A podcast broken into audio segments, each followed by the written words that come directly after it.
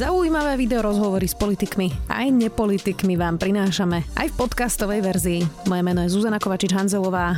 Vítajte pri relácii Rozhovory ZKH v audioverzii. Hovorí, že musíme testovať podstatne viac ľudí, že vláda koordinuje krízu ohľadom koronavírusu zle a že naša krajina je v rukách amatérov. Zatiaľ sa v kríze mení vláda a počet nakazaných ľudí pomaly stúpa aj na Slovensku. Čo by mala nová vláda robiť inak? Spýtame sa chemika, vedca a podnikateľa Roberta Mistrika. Vítajte. Dobrý deň.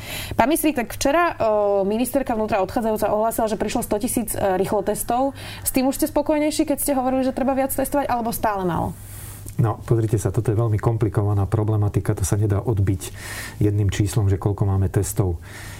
To, že dneska potrebujeme e, testovať, to už je viac menej každému jasné, lebo viacerí sme byli na poplach, že je to mimoriadne dôležité. S touto informáciou prišla pred dvomi dňami aj Svetová zdravotnícká organizácia aby vlády zvýšili e, počet testovaných, pretože to je jediný spôsob, ako brá, alebo jeden z dôležitých spôsobov, ako brániť šíreniu nákazy a aby aj tie dopady e, epidémie boli čo najnižšie. Mhm. Takže dneska už sa všetci na tom zhodneme, že treba testovať výrazne viac, ako sa dialo tomu predtým.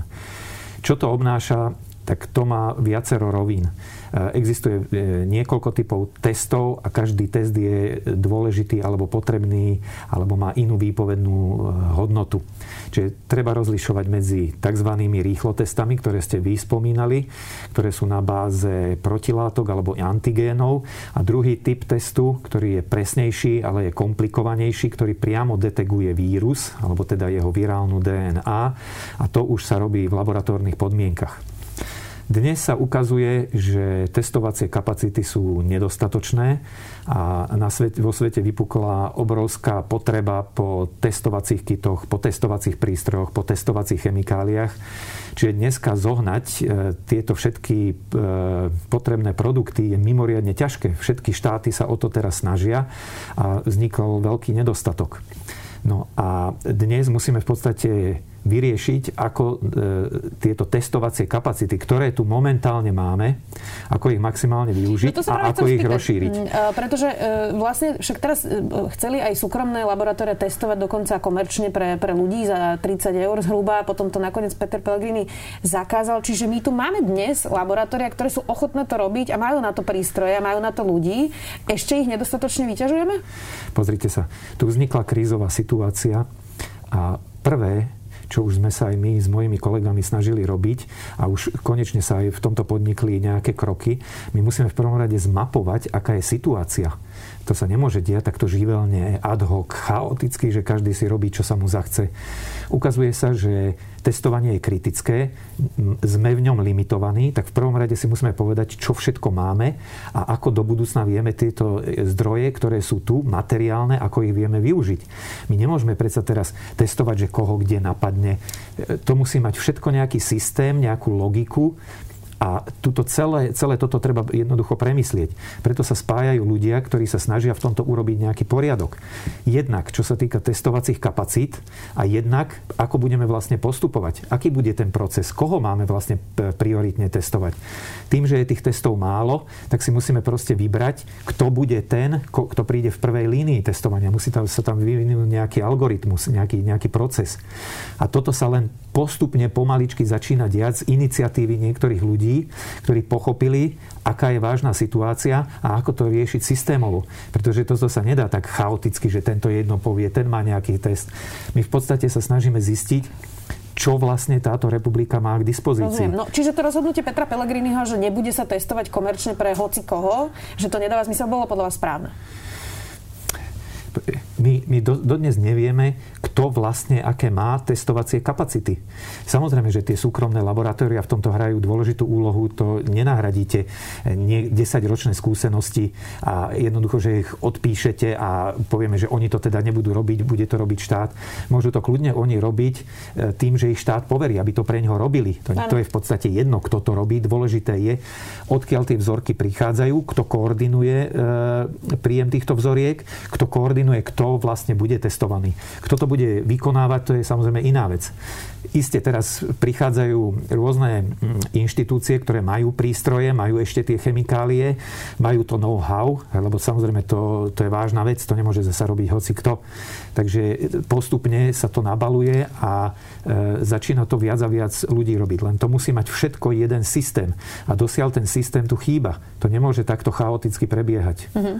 My máme teraz e, posledné číslo je 105 potvrdených. Reálne ich môže byť teda podstatne viac, keďže málo testujeme? Tak e, Nemci udávajú, že na jedného e, identifikovaného môže byť až 10 infikovaných. U nás sa hovorí o čísle 6. Toto nikto nevie.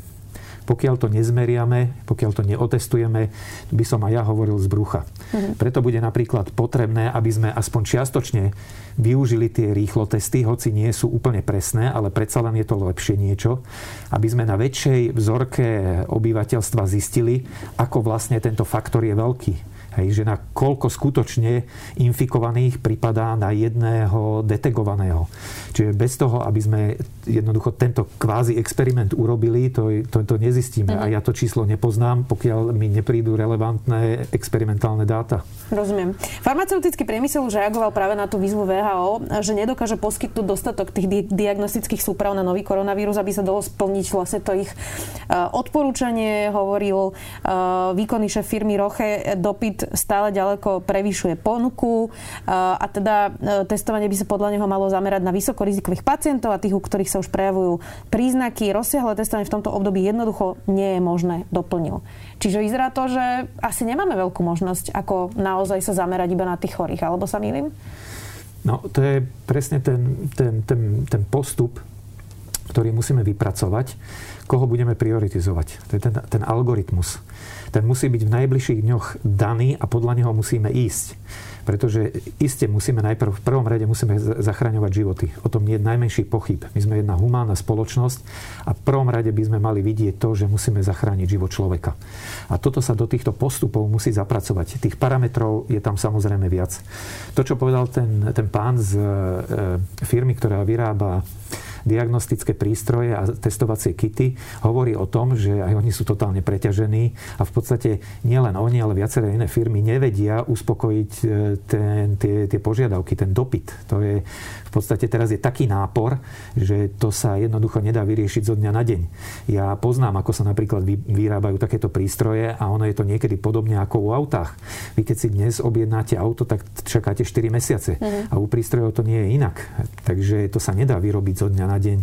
Samozrejme, dneska je celý svet v podstate kvázi ekonomickom krči. Oni majú tiež nejakých dodávateľov, čiže oni sa tiež pohybujú v nejakom ekonomickom priestore a to nie je izolovaný ostrov, že oni zrazu všetko majú. A na toto sa žiaľ Bohu musíme všetci pripraviť že tie testovacie kapacity e, sa budú zvyšovať, ale neočakávajme, že bude nejaký zázrak. Žiaľ Bohu, na to mali vlády myslieť skôr. A nie teraz, keď vypukla epidémia, tak zrazu zistíme, že my v podstate nemáme takéto e, testovacie prístroje. Isté, dá sa to čiastočne vyriešiť tými rýchlo testami.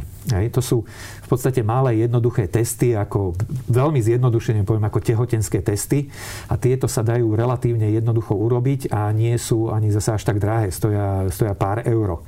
O tom sa tiež môžeme baviť, že aké sú to testy a aká je spolahlivosť týchto testov. No ale keďže, keďže to je na protilátkach, dám tam teda kvapku krvi, predpokladám, tak e, to sa prejaví až keď už e, prv, prvé dni choroby vlastne ten človek tie protilátky ešte nemusí mať a napriek tomu už môže byť pozitívny. Alebo sa milím? Áno, dobre hovoríte, alebo dobre na to idete je to presne tak. Ten test nie je zasa až taký citlivý, hej, že on prvé pozitívne výsledky detegujete, keď už v podstate tie klinické príznaky môžu byť vyvinuté. Ale napriek tomu, lebo niekto môže mať len obyčajnú chrípku a my nevieme, že či má tento, e, či trpí na COVID-19 alebo je to nejaká, nejaké iné ochorenie. Čiže toto je napriek tomu, že to prichádza ten test v podstate až v tých neskorších fázach, ako by sme to potrebovali, predsa len je to obrovská pomoc. Existujú, teraz sa začína hovoriť aj o tzv. antigénových testoch, ktoré sa nemusia robiť z krvi, ale môžu sa robiť aj výter z nosohltanu alebo z nosa a takto sa dá tiež detegovať. Tento má byť údajne trošku citlivejší, čiže vie zistiť to, ochorenie o niečo skôr, ale ako to bude, to, to nikto nevie. Máte pocit, že teraz ten um, veľký problém je aj to, že vlastne nikto v krajine ako keby nevie, že aký je ten plán a čo sa bude diať, lebo teraz sa hovorí, že teda školy sú zavreté do 29. marca, potom uvidíme, e, zatiaľ sú zatvorené obchody, nevieme ako dlho. Toto je podľa vás ten základný problém, že ani ľudia nevedia, na čo sa vlastne majú pripraviť. Ani krajina, ani štát, ani vláda nepovedala, aký presne bude ten postup a možno to ani nevedia. Tak e, aj tá najvyspelejšia krajina je zaskočená tým, čo sa stalo. Hej, to vidíme v západnej Európe, vidíme to v Spojených štátoch. Čiže zasa objektívne povedané, dneska je veľmi ťažko e, povedať jasne, že čo budeme robiť o 3 mesiace. Ale napriek tomu sa mohli urobiť kroky, ktoré sa neurobili, alebo urobili sa zle, že aspoň čiastočne, aby sme vedeli plánovať minimálne, čo budeme robiť o týždeň, o dva. Ja to vidím v tejto sfére testovania. V tom v podstate vládne, ale že absolútna nekoordinovanosť. Tu nevie pravá ruka, čo robí ľavá, tu sa kupujú nejaké testy, e, nevieme, či vôbec majú certifikáty. Ja sa od rána snažím zistiť, čo sú to vlastne za testy, ktoré kúpila naša vláda, tých 100 tisíc testov. Je to antigénový, je to protilátkový test. E, čo je to za firmu? Jednoducho neviem, ale však v najbližších hodinách sa to, sa to dozvieme. A toto je len malý príklad e, tej, tej nekoordinovanosti. Mm. Samozrejme, že keď všetky tieto jednotlivé časti dáme dokopy, keď budeme vedieť dobre testovať, budeme, budú dobre pripravené nemocnice, budeme mať dobre spravené matematické modely, tak na základe tohto môžeme aspoň taký krátkodobejší výhľad povedať, že ako sa to bude vyvíjať. Čo bude o dva mesiace, to vám na tomto svete nikto nepovie. Ale zopakujem, vidím to, na, v tejto testovacej oblasti, alebo čo sa týka testovania, je v tom, je v tom chaos. Uh-huh. Uh, tie čísla v Taliansku uh, sú dosť šialené. Tam sa teda nakazilo koronavírom už 2626 zdravotníkov, ktorí sa dostali do styku s chorými. 10 e, lekárov zomrelo. Tie čísla v krajine vzbudili vlastne obrovské rozhorčenie, hlavne preto, že výrazne prevyšujú tie čísla z Číny. Čím to je? Je to proste tým, že tá Čína naozaj nie je demokratická krajina. Oni proste zavereli, ľudia sa boja tých autorít, naozaj je tam represívny štát versus vlastne demokratická krajina Európskej únie. Toto je ten hlavný problém, prečo tie čísla sú napríklad v Taliansku úplne iné ako v Číne? No, bol by som veľmi zlý vedec, keby som v takto horúcej atmosfére ja sa teraz vyjadroval, aké sú tie pravé príčiny to, to budeme na to potrebovať trošku viac času, aby sa to zanalizovalo. My máme tiež len obmedzené informácie, čo sa vlastne v Taliansku stalo, čo sa tam momentálne deje, ako to prebiehalo v Číne. Čiže ja by som si dovolil na túto otázku teraz neodpovedať, lebo to by bolo nejaký taký, uh, by som povedal, nekompetentný, uh, pocitový názor, ktorý, počkajme si, uh, bude čas toto analyzovať. Čo vieme dneska povedať, sú tie základné kroky, ktoré treba robiť a, a trošku sa aj poučiť poučiť v, z Talianska minimálne v tom, že tam zareagovali veľmi neskoro. A musíme pripraviť tie zdravotnícke kapacity, lebo tam ide o to, aby naraz sme nepreťažili ten zdravotný systém, ktorý to potom nevie zvládať, alebo to zvláda veľmi ťažko. Čiže my si musíme kúpiť ten čas e, týmito opatreniami, ktoré sa dnes robia, aby sme sa všetci pripravili. Lebo my sme všetci v podstate v nejakom štádiu šoku a len e, sledujeme, e, čo sa okolo nás deje. Ale preto je veľmi dôležité konať tak, aby sme si nezavarili na ďalšie problémy do budúcna. Dobre, tak si povedzme, že čo teda mali sme tu aj ex-ministerku Kalavsku, tá hovorila, že máme teraz zhruba 60 dní na to, aby sa napríklad preškolovali lekári, aby vedeli ventilovať pacientov napríklad, pretože bude musieť aj pôrodník e, v tomto stave, keď naozaj budeme mať tisíc pacientov na iske s koronavírusom vedieť ventilovať a podobne. E, hovorila, že treba teda nájsť kapacity, možno v Inchebe, hovorilo sa o Dom kultúry Ružinov, kde budú dlhodobo chorí presunutí, aby sa uvoľnili teda lôžka v nemocniciach čo ešte iné za tých 60 dní by sme mali robiť? Uh-huh.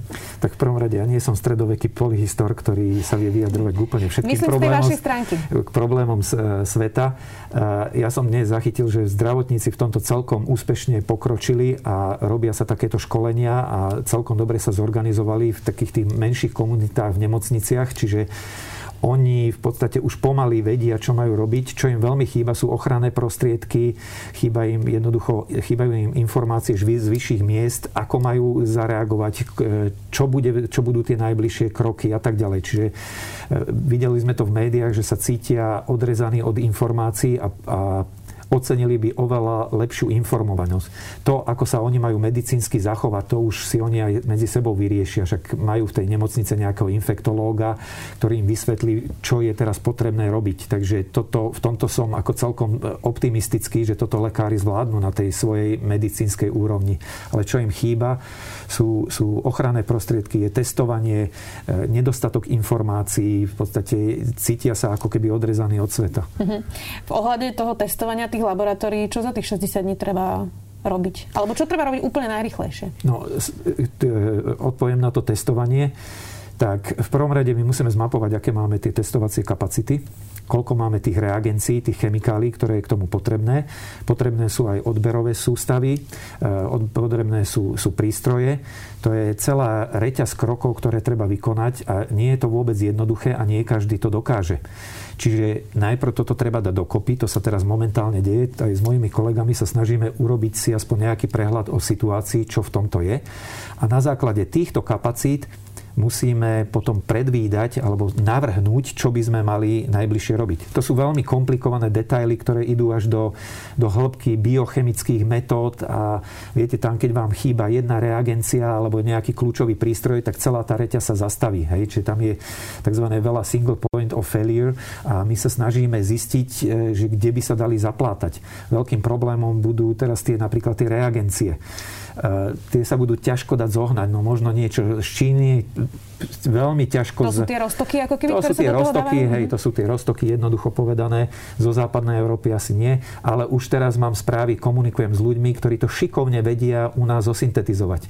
Tak ako naši ľudia sú veľmi dobrí kutili a majstri a naučili sme sa to počas komunistického režimu, že sme si vedeli sami vyrobiť súčiastky alebo veci alebo prístroje, ktoré neboli, ale tým našim talentom sme to vedeli dať dokopy. A niečo podobné sa deje aj dnes čo mám informácie napríklad od môjho kolegu Pala Čekana, ktorý sa snaží zosyntetizovať tieto, tieto chemikálie, aby vedeli sme nahradiť tie výpadky, ktoré prichádzajú zo, A vyrobiť si ich vlastne sami. A vyrobiť si ich presne sami. Uh-huh. Ono to tiež obnáša nejaké komplikácie. Není to celkom také jednoduché, ale e, prebieha veľká snaha, ako jednoducho e, zvýšiť testovacie kapacity svojpomocne a po prípade aj kolaboráciou s inými e, vedeckými inštitúciami. To musím tiež povedať, že táto kríza e, vytvorila obrovskú takú, takú vlnu spolupatričnosti aj medzi, medzi vedcami. Však vidíme v Slovenskej akadémii vied e, spojaznili testovanie. Viem, že iné pracoviská prichádzajú s nápadmi. Mne ľudia píšu, že máme takéto prístroje. Vieme ich dať zadarmo k dispozícii. E, jeden môj priateľ mi napísal, že z nejakej firmy mu poslali, že dáme 10 aut k dispozícii, aby zvážali tie vzorky. Lebo tá logistika je tiež komplikovaná. Tie vzorky nemôžu byť prepravované hoci ako pri akejkoľvek teplote. To má tiež len nejakú nejakú stabilitu uh-huh. a toto treba do toho zakomponovať. Čiže v širokej verejnosti je len ten odkaz taký, že my tieto jednotlivé komplikované kroky sa snažíme jeden po druhom riešiť tak, aby sa tá testovacia kapacita udržala, lebo to tiež nie je samozrejme taká, aká je dnes, a zvýšila sa čo najviac vieme s našimi momentálnymi prostriedkami urobiť. Rozumiem. Neustále prichádzajú e, správy, e, ktoré sú buď polopravda, alebo úplne nepravdy, hoaxy. Najprv sa objaví nejaký liek v Japonsku, potom, že už je vo Francúzsku, rozpráva sa o farmabiznise, že či vlastne celý tento vírus nie je vyrobený v nejakom laboratóriu a nie je to celý nejaký komplot, neviem teda koho. Um, Povedzme si ale skutočne vedecky, v, akom, v akej fáze je vôbec ako keby vývoj nejakého lieku, nejakej vakcíny, lebo to sú tiež dve rôzne veci, vakcína a liek. Áno, máte pravdu, ja už som tiež v tom stratený. Ja keby som sa orientoval podľa médií, tak mám pocit, že tu sa pripravuje 20 liekov a tisícky vakcín a tak ďalej. No, povedzme si, čo je momentálne reálne a čo je na stole. Tak testuje sa ten e, liek, ktorý vyvinula kalifornská firma Gilead, ten e, Remdesivir. A toto je e, liek, ktorý tu už je nejakú dobu, nie je to úplne novinka, čiže on už prešiel nejakými testami, ale teraz sa testuje jeho účinnosť na, na koronavírus, lebo to je veľmi dôležité. Tieto e, klinické testy prebiehajú v Číne a prebiehajú aj v Spojených štátoch. E, firma Gilead, ktorá riadi celý tento klinický, klinické testovanie, povedala, že výsledky budú v apríli. Nám neostáva nič iné, iba počkať na skutočne relevantné dáta. Lebo to, či je ten liek aktívny alebo účinný, to môže povedať jedine skutočne renomovaná autorita. To je tá inštitúcia, ktorá zbiera tieto, tieto výsledky z klinického výskumu a ona nám potom podá výsledky. Samozrejme, k tomuto tiež treba povedať, že to neočakávame, že to bude fungovať ako nejaký univerzálny zázrak, že zoberete jednu pirulku a na druhý deň ste zdraví. Však to poznáme, keď poviem taký jednoduchý príklad, keď máte obyčajnú angínu, berete 7 dní antibiotika a tá, to ochorenie postupne odznieva. Podobne to bude pravdepodobne aj pri, tej, pri tejto e, COVID-19, ale minimálne to skráti čas e, liečby a môže to zabrániť tým ťažkým klinickým príznakom, ktoré spôsobuje tento vírus. Potom je tam ešte ďalší liek, o ktorom sa hovorí. Ten je e, si presne ani nepamätám, ako si je to meno. To vyvinula japonská spoločnosť, to je cerkská spoločnosť Fujifilmu. Ten sa teraz tiež testuje v Číne a tiež sú také ako pomerne pozitívne predbežné správy. O tomto lieku sa hovorí, že on skôr účinkuje na pacientov s, s tými ľahšími symptómami. Ak to už má ťažšie symptómy, tak už nie je taký, taký efektívny. Ale zasa toto považujem ja za takých dvoch hlavných kandidátov. Ono možno pribudnú aj ďalší, lebo skú, skúšajú sa aj iné e, e, antivirotika, ktoré sa aplikovali na, alebo indikovali na iné ochorenia. Čiže nevylučujem, že tento, táto množina sa nejak rozšíri, ale toto sú tie dva hlavné a seriózne zdroje, ktoré by mohli pomôcť pri liečbi, e, liečbe COVID-19. A to bola liečba a teraz vakcína. Áno. No, Tam vak... sme vôbec ešte v nejak... Lebo však je to veľmi krátko, kým vlastne poznáme tento, tento vírus, čiže no. a, ako, v akom štádiu môže byť vôbec vývoj nejakej, nejakej vakcíny? No, pôvodne sa myslelo, že, ten, e, že beží nejaký vývoj vakcíny, že to bude trvať rok až rok a pol, no ale vidíme, čo čo sa vo svete deje, zareagovalo na to mnoho firiem, mnoho výskumných ústavov, aj štátne inštitúcie. E, v Európe už niekoľko firiem hlási veľké pokroky Podobne je to v Spojených štátoch. Tam e, firma v Sietli, ktorá údajne patrí Billovi Gatesovi, vyvíja takú pokrokovú metódu, že syntetizuje RNA. E, čiže uvidíme, ako tieto testy dopadnú. Ja som počul, že v Číne prebieha dokonca 80 rôznych klinických skúšok, čo sa týka vakcinácie. Čiže taký optimistický odhad, že za pár mesiacov by tu mohla byť nejaká e, vakcína. Trošku nám to kazí fakt, že tieto koronavírusy, to sú RNA vírusy a oni majú tendenciu mutovať. Čiže my keď vyvinieme vakcínu, môže sa stať, že časom ten vírus mutuje a už tá vakcína nebude celkom účinná.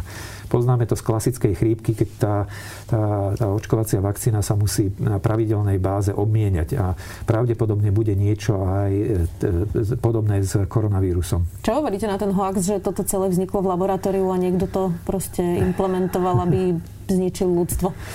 Tak ja, ja neviem, čo sa vlastne na tomto svete nie, deje. To nikto nevie, nik, nikto z nás to nevie, ale prípadá mi to smiešne.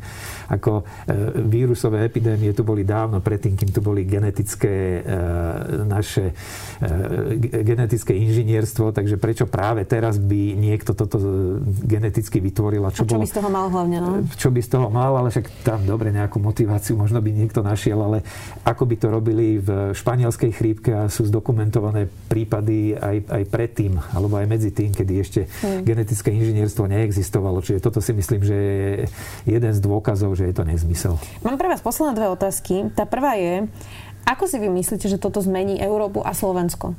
Keď už budeme možno sa na, vedieť nadýchnuť o pár mesiacov a povedať si, že teda asi s nejakými škodami, ale zvládli sme to, ako si myslíte, že to zmení našu no, krajinu? zmení to asi výrazne, však my sme úplne zastavili hospodárstvo.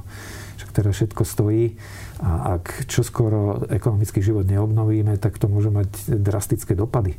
Čiže teraz musí byť snaha jednak, aby sme znížili počet chorých a aby sme maximálne zabránili, aby nedaj Bože na to umierali ľudia. Ale rovnako dôležitou otázkou je obnoviť ekonomický život. Tak toto rýchlo nespravíme, tak naša krajina môže mať veľký problém že bez, bez fungujúcej ekonomiky neprežije žiadna spoločnosť. No a ako nájsť ten balans medzi tým ochraniť ľudí versus teda ochraniť aj ekonomiku, keď to najlepšie, čo teraz všetci hovoria, je naozaj dva mesiace vydržať, zostať doma. To znamená naozaj zatvorené fabriky, zatvorené obchody. Kde nájsť ten balans medzi tým? No, to, e, názor na, na tento balans sa bude postupne formovať. V tejto situácii je to veľmi ťažko e, povedať. Ja tiež počúvam názory, že my by sme si z tých dvoch modelov, či vyššiu mobilitu a trošku naštartujeme ekonomiku a teoreticky môžeme zvýšiť aj tú epidémiu, alebo pôjdeme takouto plochejšou krivkou, že radšej dlhš, čo najdlhšie izolácia, opatrenia a tak ďalej, čím bude zase trpieť ekonomický život. E, to, na, alebo takto na túto otázku sotva môže dať niekto dnes odpoveď. Počkajme, ešte prídu nejaké nové dáta a možno budeme vedieť viac o týždeň, o dva a podľa toho sa môžeme zariadiť. Ale teraz je absolútne kľúčové obnoviť ekonomický život. A testovanie k tomu môže výrazne pomôcť.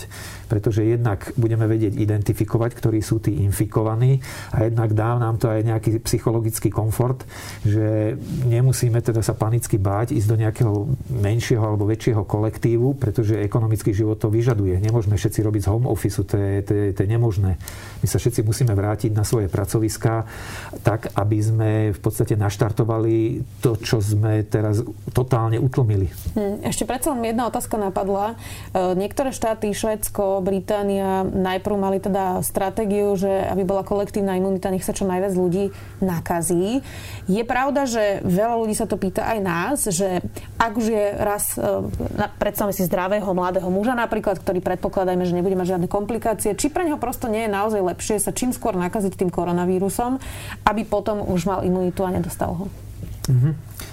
Ja by som povedal, že áno, že toto sú celkom validné argumenty. Aj, u, niektorí sa myšlienkovo uberajú aj týmto smerom, že predsa len tá mladá generácia nemá až také veľké zdravotné problémy s týmto koronavírusom, i keď treba povedať, že nie všetci. Hej? Čiže tu by sme tiež nemali zo všeobecňovať a tiež byť opatrní s riešeniami, že tak teraz pustíme mladých a tak ďalej tí mladí sa tiež stretávajú s nejakými staršími a to sa nedá úplne oddeliť spoločnosť. To, to, je, to by bol taký sociálny experiment, aký by sa nikomu nepodaril. Čiže áno, ja si tiež na toto robím svoj názor, že či by toto nebola jedna z ciest, že, že títo mladí, ktorí nie sú zasa až tak ohrození, že tých postupne pustiť do tohto ekonomického života. Ale zasa to je zatiaľ len tak, by som povedal, v uvažovaní a skúsme sa nad tým všetci zamyslieť a skúsme o tom e, diskutovať, že či by toto mohla byť nejaká nejaká cesta, ako postupne, postupne naštartovať ekonomický život. Ono je to ono to bude dosť závislieť od toho, aká bude vlastne tá liečba a aké, aká bude vakcinácia. Lebo tá do týchto e, rovníc o viacerých neznámych prinesie kľúčové parametre. Lebo my keď budeme mať relatívne efektívnu liečbu, tak sa zasa nemusíme až tak báť otvárať e, tú ekonomiku a otvárať tie reštriktívne opatrenia. Čiže keď teoreticky by tento remdesivir sa ukázal do istej miery efektívny liek, tak v poriadku, ten, ten, ten strach z toho vírusu nemusí byť zasa až taký silný. A keď sa ukáže, že on vie e, znížiť tie ťažké prípady, alebo počet tých ťažkých prípadov a nebude to e, viesť až k fatalitám, takým veľkým fatalitám, tak to môže byť jeden z dôvodov, ako postupne začať otvárať e, ekonomiku. Hmm. Podobne to bude aj, aj s vakcináciou. Len do toho vstupuje zasa viacero iných parametrov, čo, sa, čo ste vy zasa hovorili, že taká tá, tá kolektívna imunita, tá herd immunity, že či to bude prebiehať v cykloch, ako budú vyzerať tie cykly, či budú slabšie tie cykly a tak ďalej. Na to sa tiež rôznia názory a v podstate si aj my tvoríme na toto názor a najbližšie dni nám s každým dňom postupujúcej tej epidémie nám bude poskytovať viac a viac dát, aby sme sa to v tomto vedeli zorientovať. Rozumiem. Teraz teda úplne záverečná otázka. Um, ako sa vy angažujete teraz momentálne? Myslím aj formálne. Oslovila uh-huh. vás už nová vláda. Uh, zapájate sa do nejakého krízového štábu? Riešite práve to, to, to testovanie tie laboratória? V akom to je štádiu? Áno. Dnes by každý mal využiť tie svoje odborné vedomosti a know-how a tú energiu, ktorú máme, aby sme pomohli tejto krajine. A v tomto vidím aj ja svoju povinnosť. Angažujem sa práve v tejto testovacej oblasti, kde sa spájame ľudia, ktorí tomuto trochu rozumejú, máme nejaké kontakty a snažíme sa to dať celé dokopy. Včera prebehlo jedno takéto dôležité rokovanie. Postupne navrhujeme riešenia, tak aby keď príde nová vláda, aby mala na stole nejaký plán. Samozrejme, tí politici to nemajú odkiaľ mať, potrebujú nás, odborníkov, aby sme im v tomto pomohli. Teraz je veľmi ľahko kritizovať, že no tak vy ste prišli noví, no tak ukážte, čo, čo spravíte. No tak nemôžete očakávať od vrcholných politikov, aby tu riešili tieto tisícky technických detailov a komplikácií, ktoré sú pri, pri testovaní. Tak v tomto sa im snažíme pomôcť, že keď oni prídu, tu máte plán, dôverujte nám a poďme ho teraz e, implementovať, pretože sa tu spojili najlepšie mozgy v tejto krajine. Dokonca aj tí, ktorí sme sa možno predtým nemali celkom radi, aj to sa stáva, ale táto, táto situácia nás tak zomkla, že ešte pred mesiacom možno by som povedal, že s týmto v živote nepôjdem do nejakých rokovaní, ale dneska to, tieto bariéry padajú, pretože vidíme, aká, aká je vážna situácia a v tomto sa ja teda snažím e, angažovať, aby sme im pomohli. Ďakujem vám veľmi pekne, že ste si našli čas.